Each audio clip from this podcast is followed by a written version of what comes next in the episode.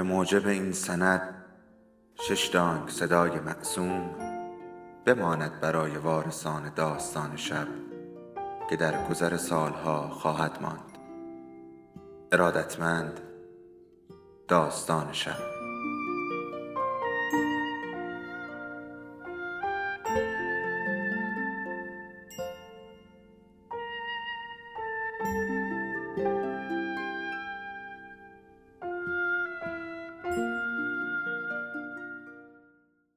یکی بود، یکی نبود.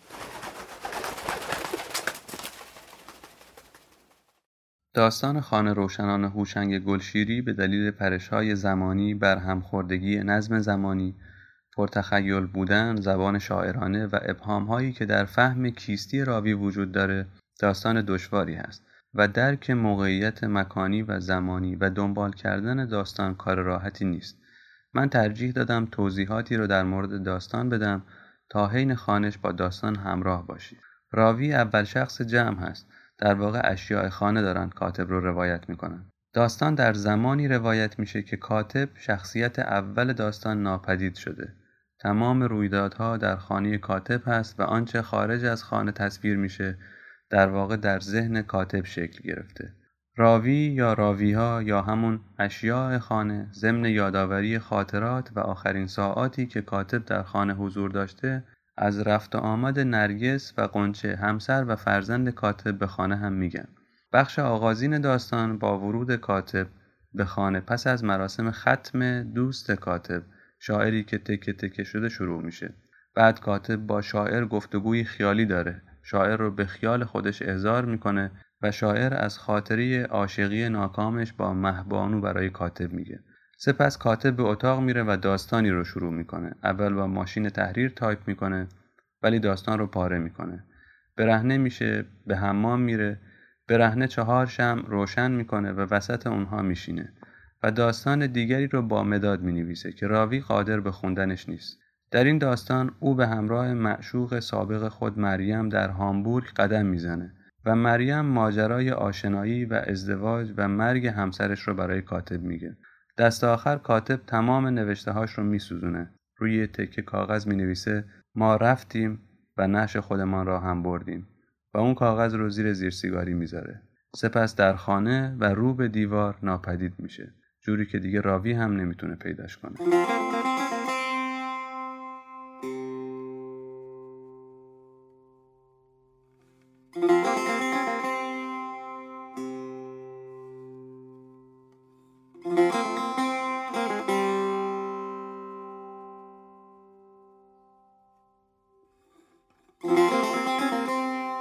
دیگر می دانستیم که چه گفته بود مریم. صدا اگر هم پرده حق حق شود هنزل می شویم ما. با سکوت آشناییم ما. سنگینمان می کند. مریم کف دست راست را ستون گونه و چانه کرده بود و چشم بسته از شبهایی می گفت که توی آشپزخانه می نشست منتظر تا کی صدای پای محبی را از راه پله ها بشنود تا باز بلند شود، برود توی تخت دراز بکشد پشت به جای او. نوشتن همه این حرفها اگر میخواست به قولش عمل کند لازم بود. لب پر میزد حالا دل کاتب. کلمات اگر بیسایه باشند به وزن سنگین‌ترند از سکوت. جمله ها اگر یک نواخت باشند نمیمانند در ما. نمیدانیم به کدام حفره باید بسپاریمشان. ناخن انگشت شهادت در مچ دست فرو کرده بود مریم. باز هم قهوه خبر کردند. همچنان میگفت. جمله های یک نواخت از کنار پرده گوش مخاطب می گذرند. گاهی عصرها به بهانه قراری خصوصی بیرون می رفت. گفت می سپردم به مانی که اگر بابا خواست برود بیرون حتما تلفن کند. اسم دخترها را تارا و روناک گذاشته بودند. تارا پنج ساله بود. گفت روناک تا دیر وقت شب بیدار می ماند. در را که باز می کردم می دیدم نشسته است توی سرسرا و چیزی می خواند. پانزده سالش بود و اغلب هم جانب پدرش را می گرفت. کاتب گفت نمیفهمم این حرفها چه ربطی به موضوع دارد. چرا ندارد؟ حالا فقط تارا پهلوی من مانده است. پنج سال است روناک را ندیدم. مانی گاهی می آید سراغم. نیم ساعتی فقط می ماند. با دوست دخترش زندگی می کند. هر دوتاشان هم کار می کند. چرا باید بمانیم؟ اندکی بلاهت و یکی دو دلخوش کنک نگهمان می‌دارد تا بمانیم و باز روز را شب کنیم و شب را روز. کودک باید بود. نمیدانیم و میگذرانیم. بوی چمن تازه وجین شده و لبی که به لبخندی گشوده مانده توجیه لنگان لنگان آمدنمان می شود. به مریم نگفته بود. تلخی آن ناگفته ها را حالا بر لب داشت. گفته بود خب بعدش. هر چه کردم که بیدارش کنم نشد. چطور؟ با همین کارهای زنانه. مثلا آن روزها وقتی تازه با هم آشنا شده بودیم یک روز عصر همینطوری بهش گفتم این هفته کار دارم. تلفن هم نکن. شنبه بعد خودم بهت زنگ میزنم. گفت چی شده؟ گفتم هیچی. باور نکرد. تمام هفته یا دوروبر خانه من بود یا جلوی در بخش. بعدها فقط گفت من خوشم نمی آید امتحانم کنند. می خندید. پشت درخت های آن طرف خیابان ایستاده بود. در پناه کیوسک تلفن سرک می کشید. روزنامه هم دستش بود که وقتی به ایستگاه اتوبوس رسیدم جلوش گرفت. کیفش را جلوش گذاشته بود و آن تو دنبال چیزی می گشت. پیدا نمی کرد. می دانست کاتب. سری تکان داد مریم. کجاست حالا؟ بیچاره آدمی. ما کشکشانش میکشیم، او قصه میبافد. در او ماییم، میکشانیمش تا آنجا که تابش هست. وقتی برسد میافتد. گاهی کال است که حرام میکند ما را. کال نبود کاتب. سلسله در سلسله شاهدانند کاتبان. راه آمده را نشان میزنند. راز را ما هم نمیدانیم. باید اما بکشانیمشان. رفتن خود گاهی غایت است. شک میان این کلوخ یا آن سبزه همان است که هرچه باید را رقم میزند. شمع‌های به نیمه رسیده را به گوشه چشم میدید. پاک نمیشد مریم. به دو انگشت پل بینی گرفته بود. گفت نمیدانم تا حالا متوجه شده ای که خواب هم بو دارد. چشم‌های میشی مریم بوی اشک میداد. همخوانی طعم تلخ دو چشم نرگس بود. وقتی عصرها سر میرسید و غافلگیر میکرد کاتب را. شک میان این کلوخ بود یا آن سبزه که خیره مانده بود. مریم گفت عصر که به خانه می رسیدم فکر می کردم خانه بوی خواب می دهد. خوابیده بود یا توی تخت چیزی می خواند. جارو می کردم یا چیزی می شستم تا وقتی بچه ها می رسند نفهمند. گاهی حتی چیزی می شکستم. بیدار نمی شد. بیرون می رفتم با بچه ها. وقتی بر می گشتیم همچنان توی تخت بود. می گفت تا حالا فکر میکردم میشود چیزی را عوض کرد. برای همین بیدار میشدم. زنده بودم. حالا نمیدانم چرا باید بلند شد. در کیفش را بست. گفت خب برویم دیگر. همین بود. باران بند آمده بود. سنگ فرش خیس بود. چند دکان دیگر هم باز کرده بودند. گفت همینجا آمدیم آن شب. سایبانی شطرنجی داشت و پشت پیشخانش مردی چاق ایستاده بود. گفت اینجا آن روزها پاتوق بچه های مترقی بود. حالا جاشوهای غریبه می آیند یا گاهی رهگذری. نمیدانم چرا آمدیم اینجا. شاید خواستیم همان جایی که شروعش کرده بودیم تمامش کنیم. معقول نشستیم و حرف هامان را زدیم یا من زدم. گفتم به خاطر بچه ها باید تمامش کنیم. فقط گفت یک ماهی فرصت می خواهد تا برود. خب نرفت. بدتر هم شد. دیگر حتی نمی رفت روزنامه‌اش را بخرد. اگر مثلا مشروب میخورد یا رفیقه چیزی داشت دلم نمیسوخت. از صبح تا شب مثل روح سرگردان لباس خواب به تن توی خانه میچرخید. توی صد متر فضا دور زدند و به ترافیک سنگین رسیدند. یک شنبه بود و قرار بود شهر را نشانش بدهد. به مطبش تلفن کرده بود که منم فقط چند روزی اینجا هستم. مریم فقط یک شنبه وقت داشت از صبح تا شب. گفت بگو کجایی خودم پیدات میکنم. میخوام هامبورگ را نشانت بدم. کلیسایی را از دور نشانش میداد یا ساختمانی را که شیروانیهاش از ورقه های مس زنگار بسته بود. گفت من این شهر را خیلی دوست دارم. ده سالی همین جاها سر کرده بود. گفت من اینجا رفتم پیش یک روانکاو. معلوم شد همه ناآرامی ها حاصل سوء استفاده پسرخالی محترم از دختر پنج ساله‌ای بود که میترسیده به مادرش بگوید که پسرخاله وقت و بی وقت مهم نیست. چند سال پیش آمد اینجا. پیرمرد فکر کرده بود یک دست دندان مفتی میگذارد لاس خشکی هم میزند. من هم برایش گذاشتم. اما اولش که میخواستم دندانهای پوسیده یا ریشه های دندانهای پر شده را بکشم میگفتم مثلا یادت هست که من را می نشاندی روی زانوهات؟ با آن چشمهای گشاد شدهش به آمپول نگاه می کرد یا به پنس و کلبتین و عرق می ریخت. آمپول قلابی بهش می زدم و دندانهاش را می کشیدم. باز فردا یا پس فردا پیداش می شد. آمپول را که در ریشه دندانی چرک فرو کرده بودم منتظر می نشست تا مثلا اثر کند و من شروع می کردم به گفتن که مثلا یادت هست نشانم می دادی و انگشت های من را یکی یکی باز می کردی؟ خب پیرمرد تقاص خیلی ها را پس داد. خندید. بختت گفته که نمی خواهی دندان بکشی. دست راست زیر موهاش برد و پشت سر دستهشان کرد. شاید هم می دانست اما باز می آمد تا من یک دندان دیگرش را بکشم. تند می رفت. کاتب پرسیده بود پس برای همین یک دفعه غیبت زد. غیبم نزد، فرار کردم چون راستش دیگر از آن پسر بچه های سیبیلو حالم به هم می خورد. اینجا هم دیدم همان طور هاست.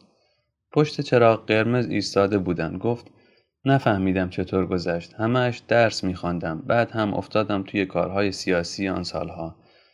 کنار خیابانی ایستاد. گفت اتاق من آنجا بود. ساختمانی چند طبقه بود با مهتابی‌های یک شکل. به خیابان‌های خلوت رسیدند. بوی آب و درخشش پنهان موج‌های رود را در پشت درخت‌ها احساس می‌کرد. گفت من اینجاها درس می‌خواندم. کنار خیابان نگه داشت. گفت نفهمیدم چطور گذشت. محله دانشگاه همان حوالی بود. بخش دندان پزشکی دوره ما آن ساختمان بود. باز دور زدند. گفت فکر نمی کنم استادهای ما هنوز زنده باشند. در خیابانی خلوت نگه داشت. گفت خب زندگی من همین بود. سر بر فرمان گذاشت. حالا هم سرطان سینه دارم. بچه ها البته نمی دانند. وقتی خواستم عمل کنم رفتم دوسلدورف. حالا البته خوبم. محمد چی؟ نگاهش کرد. گرهی بر ابرو داشت و به دو مردمه که میشی نگاهش میکرد. گفت مگر ننوشته بودم برات؟ نه. سر تکان داد. دستی به زیر موهای خرماییش کشید. گفت فکر میکردم میدانی. آخر همه اینجا میدانند. ماشین را روشن کرد و راه افتاد. تند میرفت. گفت خودکشی کرد. خودکشی؟ بله خودش را کشت. ما رفته بودیم بروکسل. من البته فکر میکردم حتما کاری دست خودش میدهد. شبها من اغلب قرص میخوردم. همیشه مواظب بودم دم دستش نباشد. البته خودش میتوانست تهیه کند ولی همتش را نداشت. این یکی تازگی ها هم با تیغ ریش میتراشید. آن هم هفته به هفته. این هم دو. خب با گاز هم میتوانست تمامش کند یا با یک تکه تناب و نمیدانم خودش را از طبقه ششم پرت کند پایین. من همه اینها را حدس زده بودم. حتی با دکتر روانشناسی مشورت کردم. آشنا بود. یک شب با زن و بچهش دعوتش کردم که مثلا بیایند ببینندش. حتی موقع شام حاضر نشد بیاید سر میز غذا. فرداش گفت من با کیم نیست. باز راه افتادن. آهسته میرفت. میگفت من آمدم اینجا که مثلا دیگر گرفتار این منیت مبتذل مردانه نباشم. دنده عوض کرد. رو به کاتب گفت معذرت میخواهم مقصودم تو نبودی. کاتب بود فقط کاتب. منیت مبتذل مردانه حالا دیگر سوهانها خورده بود. به صلح با جهان نوشته بود کاتب اگر آدمی بخواهد برسد تاریکی را باید در لفافی از فراموشی پنهان کند. با مریم جوان که بود گذاشته بود تا همه تن عرصه تاریکی شود. جز تاریکی نبود کاتب. نرگس هم تن در داده بود اول.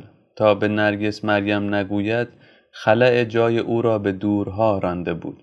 تلخی را شوکران غروبهاش کرده بود و جرعه جرعه فروش داده بود و با شیرینی حضور نرگس لفافش کرده بود.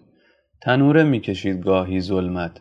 تلفن برای همین کرده بود. میخواست مطمئن شود. حفاظش بود لبهای به خنده شکفته نرگس. حالا دیگر مهار کرده بود تاریکی را. هسته‌ای بود تاریکی در عمق خاطره‌های دور. گفت من خیلی دوستت داشتم. میدانم. این همه سال نگرانت بودم. مجبور نیستی مزخرف بگویی. تلفن کردم که فقط حالت را بپرسم. مگر نگفتی میخواهی این شهر را بگردی؟ نمیدانستم. چی را؟ که این طورها شده. خندید. خیلی خوب. نمیخواهد لب برچینی. راستش فکرش را که میکنم میبینم راحت شد. میگفت ما هم مقصریم، ما که افشاگری کردیم، همه ما که هی از اردوگاه ها گفتیم و یا نمیدانم سازمان های مترقی علم کردیم که مثلا راه سوم یا چهارم درست کنیم. مثل برگ که بیفتد کاتب میگفت. دست دراز کرد و هر چهارشنبه را به دو سرانگشت تر کرده خاموش کرد. شعله ها همه در ما بود. به چشم چپ آن ساقی کوتاه و سیاه را که جای شعله میماند به خانه خیال برد. همخانه بوی شمع سوخته است حالا مریم. میکند کاتب به الغای خیال. کاشی ها را به دست بر می داشت و بر هم می چید. از بوی کافور مدد می جست. نمی خواستیم ما. چیزی می خواند زیر لب. همسایگان خاک را به نام صدا می کرد. یاران رفته را. بر لبه سیاهی نشسته بود. گفت همتی بدرقه ما کنید که کاری است این کارستان. هم همه کنان از آن سوی ظلمت لنگان و خمیده پشت بر می آمدند با بوی روغن سوخته. دست نبود دستهاشان، ریشه بود. دل ما را ریش ریش می کردند و هوار سنگین خاک را بر کناری گودال می ریختند. نمی خواستیم ما، حفره‌ای می شود در ما، پرش نمی توانیم بکنیم. نه به مشت که به چنگال خاک را دست به دست می دادند و به ریشه پا نگه می داشتند. توده نمی شد خاک، قلتان باز بر می گشت. مربع نشسته بود کاتب، دو دست بر سینه و بسته چشم سر می جنباند و بر لوح هوا می نوشت گور. گور نبود گور، پر نمی شد از سایه. بوی علف تازه چیده می داد خاک. یاد نرگسش نمی گذاشت انگار. جای زخم زانوی بهرام گرچه کهنه، همسایه نقطه نقطه های باران بر شیشه می کردش. گفت بلند نمی شود. چشم گشود. مومها را به ته مداد کند و به آشپزخانه برد. با باران آمد مریم. گفت بالاخره من ترتیب همه چیز را دادم. گفت اگر مطمئن بشوم که باز ما همان اول خطیم، دوباره باید در این دنیا همه چیز را از اول شروع کرد. نمیمانم. گفتم مگر شک داری؟ گفت خب چیزهایی هنوز هست. بر نیمکتی رو به کلیسا نشسته بودند. هوا آفتابی بود اما سوز داشت. بارانیش را مریم بر دوش انداخته بود. کاتب از خودش گفته بود. نگفت که جای زخم هنوز هست. از نوشتهاش هم گفت. گفت بازی است گاهی کار نوشتن. جمله ای آدم می نویسد بعد یکی دیگر تا آن جمله اول را توجیه کند. مکانی شکل می گیرد یا آدمی سر بر می آورد که باید راهش برد. خب همین طورها درگیر می شوی و یک دفعه می بینی که داری برای بودنت توجیهی می تراشی. سرپناهی می سازی تا ظلمت آن سوی این منظومه شمسی یا بگیر کهکشان شیری را مهار کنی یا حداقل ظلمت درون خودت را. بعد می بینی باز جایی رخنه‌ای هست. همین طورهاست که مدام باید نوشت. قمار است این کار، برد هم ندارد. ولی چاره هم جز همین چیدن و باز چیدن نیست. مریم گفت مگر من چه کار میکنم با بقیه مردم؟ دندان شیری بچه‌ای را امروز پر میکنم تا یک ماه دیگر بیفتد، یا چند ماهی روی دندانهای آدمی کار میکنم و یک روز میشنوم که سکته کرده. همین است دیگر. معلوم هم نیست چرا باید این کارها را کرد. آن هم حالا که دیگر آن آرمانهای جوانیمان باد هوا شده. از دهانش پریده بود کاتب. گفته بود شاید همش همین هاست. به کبوترهای وسط میدان نگاه کرده بود. چه بگوید؟ گفته بود معنیش هم نفس همین کارهایی است که می کنیم یا چیزهایی که می سازیم. باطل است. بله، ولی بی این چیزها هیچ چیز دیگر نیست. تاریکی است. همان تاریکی که بیرون این سیاره هست یا آن سوی این بودنمان. ما این بیهوده. سیاهیم ما. فریبمان داد کاتب.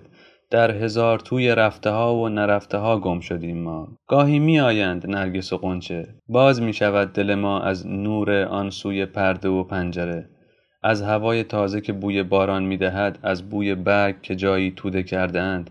گرد پچپچه ها را می گیرد نرگس، دستمالی بر خستگی هامان می کشد غنچه. سنگین و کهنه بوی کاتب به گوشه کمدی پشت کتابی نخوانده می خزد، منتظر تا غنچه بگوید من مطمئنم که بابا همین جا هاست.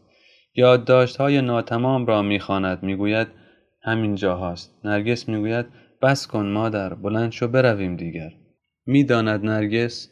کاغذ ها را میگیرد، تا میزند دوباره نرگس و میگذارد روی میز و زیر سیگاری را رویشان می‌گذارد. می‌دانیم ما.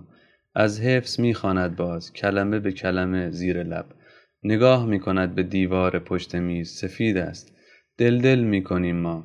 تکرارشان می‌کند، در مکث‌ها می‌ماند، در خالی و سیاه انتهای جمله‌ای ناقص درنگی می‌کند.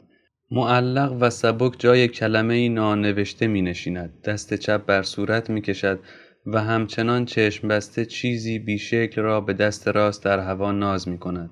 دل دل می‌کنیم ما. بوی خاک نم آب زده‌اش بیدار می‌کند باز. می‌گوید بلند شما، در دیرمان شد.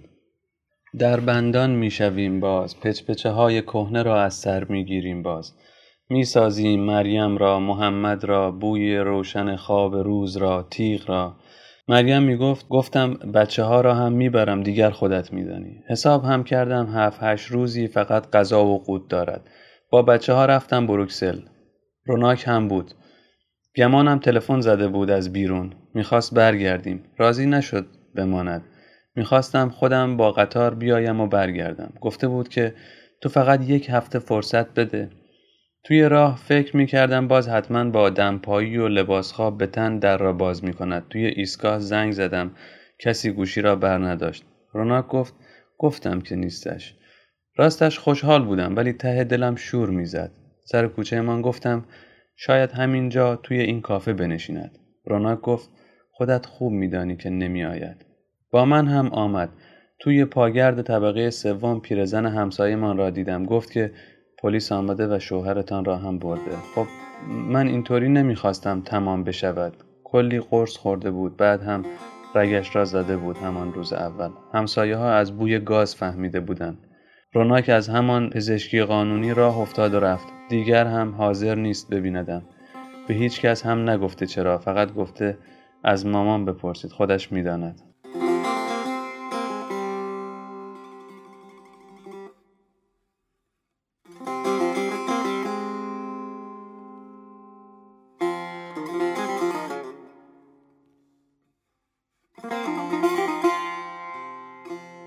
همخانه بوی صبح هست کاغذ سفید. لقمه‌ای خورده بود و حوله حمام بردوش مداد می‌تراشید. فریبمان داد کاتب.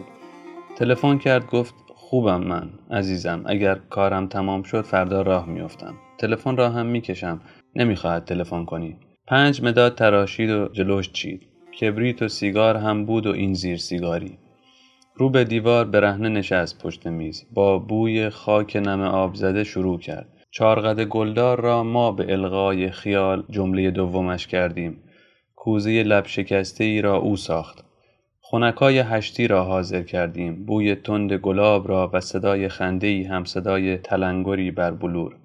از انحنای گردن نوشت و دانه شور عرق بر بناگوش. کاغذ را آتش زد کاتب. باز از سایه نوشت و ریشه ای که از دیواره خاک بیرون زده بود. خط زد. خط زد سینه را. خاک نرم را به مشت می فشرد. صدای شیون حفره حفره مان می کند.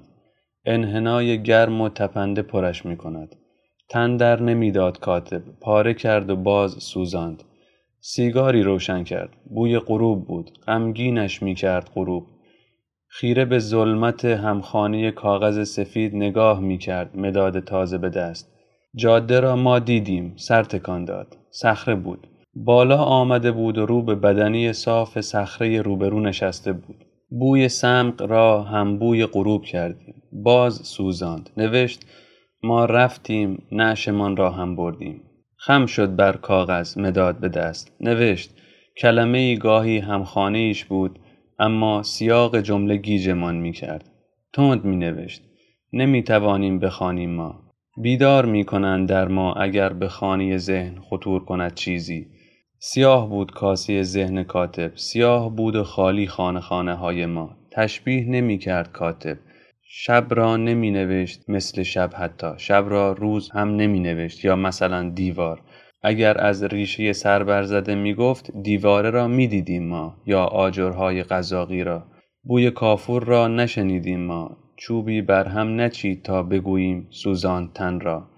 در حصار بود خاک وقتی می نوشت خاک یا سنگ یا گور. حافظه ما نیست ما. دیواره نوشت حتما، اما صافش نگفت یا خاکی یا سنگی تا بسازیمش ما.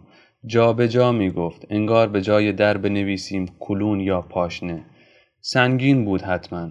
خالی پشتش سرد بود و سیاه، نه زمهریر بود و ظلمانی اگر در بر هرچه غیر بسته باشند قرنها. نقرمان می کرد، حجاری می کرد اندرون من را با هر کلمه که می نوشت کاتب. ریش ریش می شدیم ما، پس می رفتیم حفره به حفره، همان گونه که خاک پس می نشیند ذره به ذره تا ببالد دانه گندمی گرد بر گرد، یا زهدان کش و قوس می آید، شانه و پهلو سبک می کند تا جنین قلتی بزند بر خود. لرزان بودیم ما، مستان، نوری سیاه شاید، قلتان و چرخان و دهان گشاده، اژدهایی انگار. وقتی کاتب رو به دیوار آمد برهنه و کاغذی سیاه کرده بر سر دست، سرد و سنگین بر پاشنه می چرخید دری، سنگین و زمهریری چرخان چرخان در بر خود می بست. در ماست کاتب شاید، یا در سایه روشنهای میان آن کلام که بر سر دست داشت. آنجا بر کاغذهای زرد شده روی میز خاناست این، ما هم رفتیم نعشمان را هم بردیم. زیر سیگاری را ندیدیم کدام دست بر کاغذها گذاشت. وقتی کاتب رو به دیوار می آمد، لبخند بر لب و رقصان، انگار بگوید انا الحق یا انا کلمت الحق، روشنانیم ما.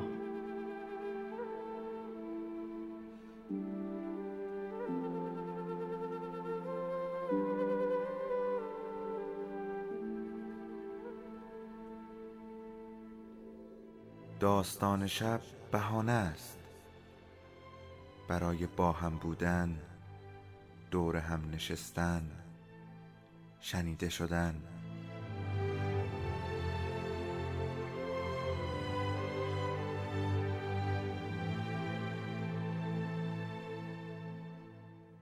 صدای افسانه ها رو میشنوین.